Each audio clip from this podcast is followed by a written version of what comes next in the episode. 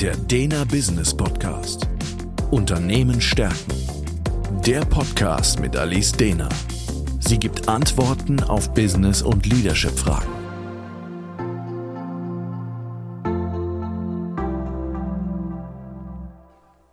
Herzlich willkommen zum dehner Business Podcast. Mein Name ist Alice Dehner und Thema heute: Stressoren, die man kennen sollte, um die Resilienz zu stärken. Teil eins: Sei gefällig. Der Status quo. In der letzten Podcast-Folge habe ich bereits meine Serie über Stress begonnen und angekündigt, dass ich mir in den folgenden Folgen fünf klassische Stressoren ansehen werde, die in der Transaktionsanalyse von Eric Berne definiert wurden. Heute fangen wir mit dem Thema Sei gefällig an. Eventuell kennen Sie das bei sich selbst oder auch bei anderen. Sie haben das Gefühl, alle haben Erwartungen an Sie, die kaum zu füllen sind. Sich aber dagegen zu stellen und zu äußern, dass diese Erwartungen, die sogar sehr häufig nur imaginiert sind, gar nicht erfüllbar sind, geht irgendwie auch nicht. Die Folge ist eine Menge Stress, der begründet ist auf dem Versuch, es allen recht zu machen. Und wehe, das droht schief zu gehen. Andere sind dann nämlich unzufrieden, was den Stress gleich noch viel größer werden lässt. Der Ansatz. Wenn Sie bei sich oder anderen diese Art Stress kennen, dann steckt dahinter wahrscheinlich der Stressor, der in der Transaktionsanalyse Sei gefällig oder Mach's allen recht Antreiber genannt wird. Generell wird der Begriff Antreiber in der Transaktionsanalyse nicht im Sinne eines Motivators genutzt, wie in anderen psychologischen Richtungen, sondern Antreiber sind Stressoren und damit nicht hilfreich. Antreiber werden meist in der Kindheit vermittelt durch immer wiederkehrende Äußerungen der Eltern oder anderen wichtigen Bezugspersonen oder Peergruppen, durch Verhaltensweisen, die uns vorgelebt werden, oder eben durch das Vorleben, weil ein Elternteil oder eine Bezugsperson den Stressor selbst so gut kennt. Bei Sei gefällig wird der Stressor oft vermittelt, indem ein Kind häufig zu hören bekommt Sachen wie: Sei höflich, achte auf andere, spiel dich nicht so auf und ähnliche Aussagen. Generell haben in dem Familiensystem eventuell die Bedürfnisse des Kindes nicht allzu viel Raum. Das Kind lernt, dass die Bedürfnisse aller anderen viel wichtiger sind und lernt, anderen die Wünsche quasi von den Augen abzulesen und zu erfüllen, um Anerkennung zu bekommen und sich geliebt zu fühlen. Dieses antrainierte Verhaltensmuster wird dann im Erwachsenenleben natürlich nicht mehr so leicht abgelegt, da es mit tief sitzenden, aber sehr wirkungsvollen Glaubenssätzen verbunden ist. Bringt aber natürlich bestimmte Probleme und Stress mit sich. So fällt es jemandem, der diesen Stressor gut kennt, leicht zu erkennen, was andere erwarten. Sich hier aber auch mal abzugrenzen, funktioniert nicht mehr. Andere lernen natürlich sehr schnell, dass Aufgaben bei jemandem mit diesem Muster sehr leicht abgeladen werden können, und so kann für die Person eine Menge Stress entstehen. So erging es zum Beispiel auch einer Führungskraft, die ich im Coaching hatte. Er konnte einfach nicht Nein sagen und hatte viel zu viele Aufgaben bei sich, da er in jedem Meeting, in dem Aufgaben zu verteilen waren, alles übernommen hat, was sonst niemand wollte, um nur ja niemanden zu enttäuschen. Zudem hat er sämtliche Rückdelegationen seiner Mitarbeitenden viel zu schnell angenommen.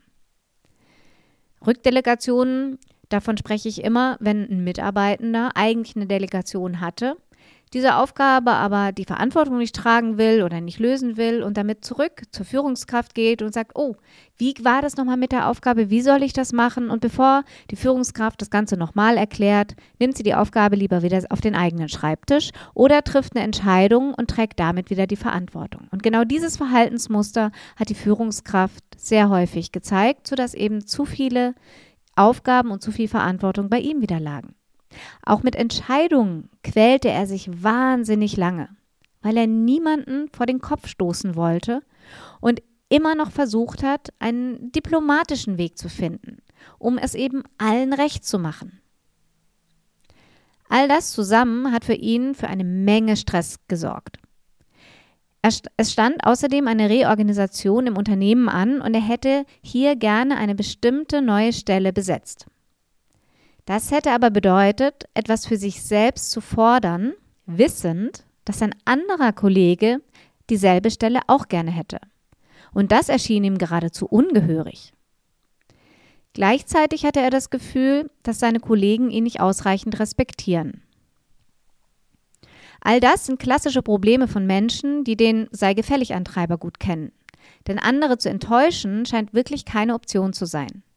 Und wahrscheinlich können Sie sich vorstellen, wie gerne dieses Muster von anderen im Unternehmen, die eben nicht so ticken, ausgenutzt wird.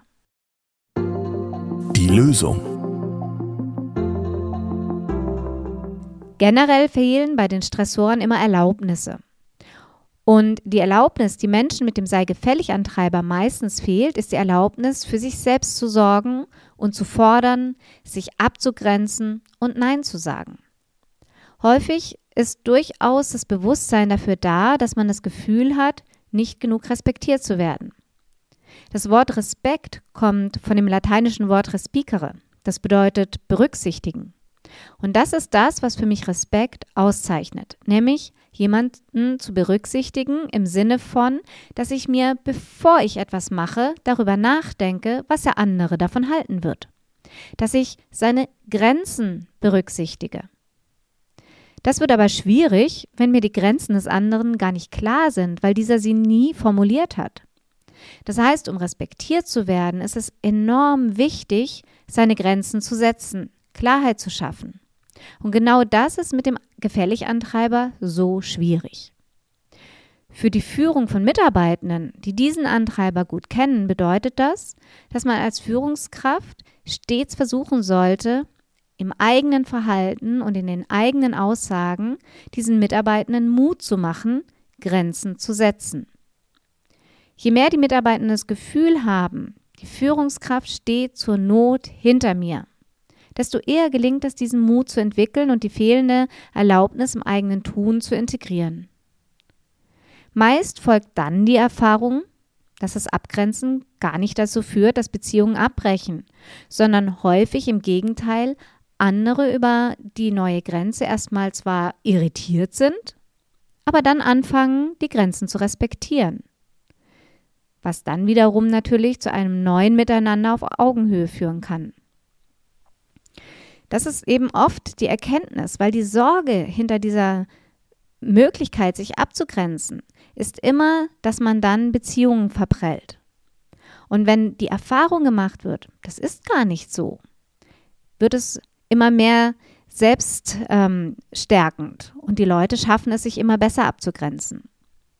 So kann dann eben der Stress eines Mitarbeiters nachlassen und ein neuer Schritt Richtung Resilienz und Gelassenheit gegangen werden. Auch meinem Coachee ist es so ergangen. Zum einen haben wir die Wichtigkeit des Abgrenzens und des für sich Forderns reflektiert und die für ihn fehlende Erlaubnis herausgearbeitet.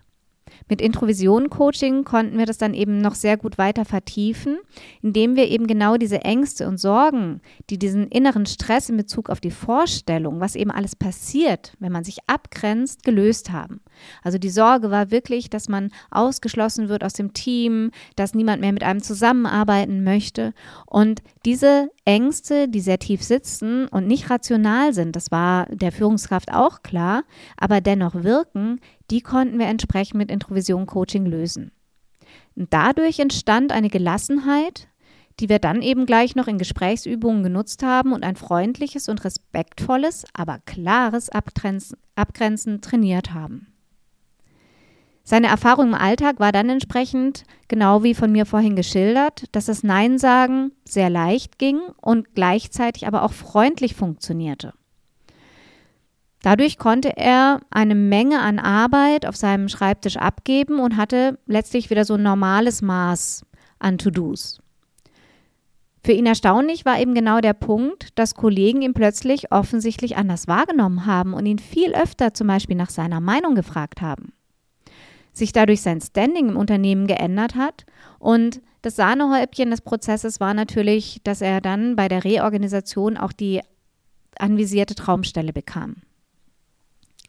Letztlich lohnt es sich natürlich immer zum einen, sich damit auseinanderzusetzen, welche Erlaubnisse fehlen mir, welche Erlaubnisse wären hilfreich, um den Stress zu reduzieren und so zu mehr Gelassenheit zu finden.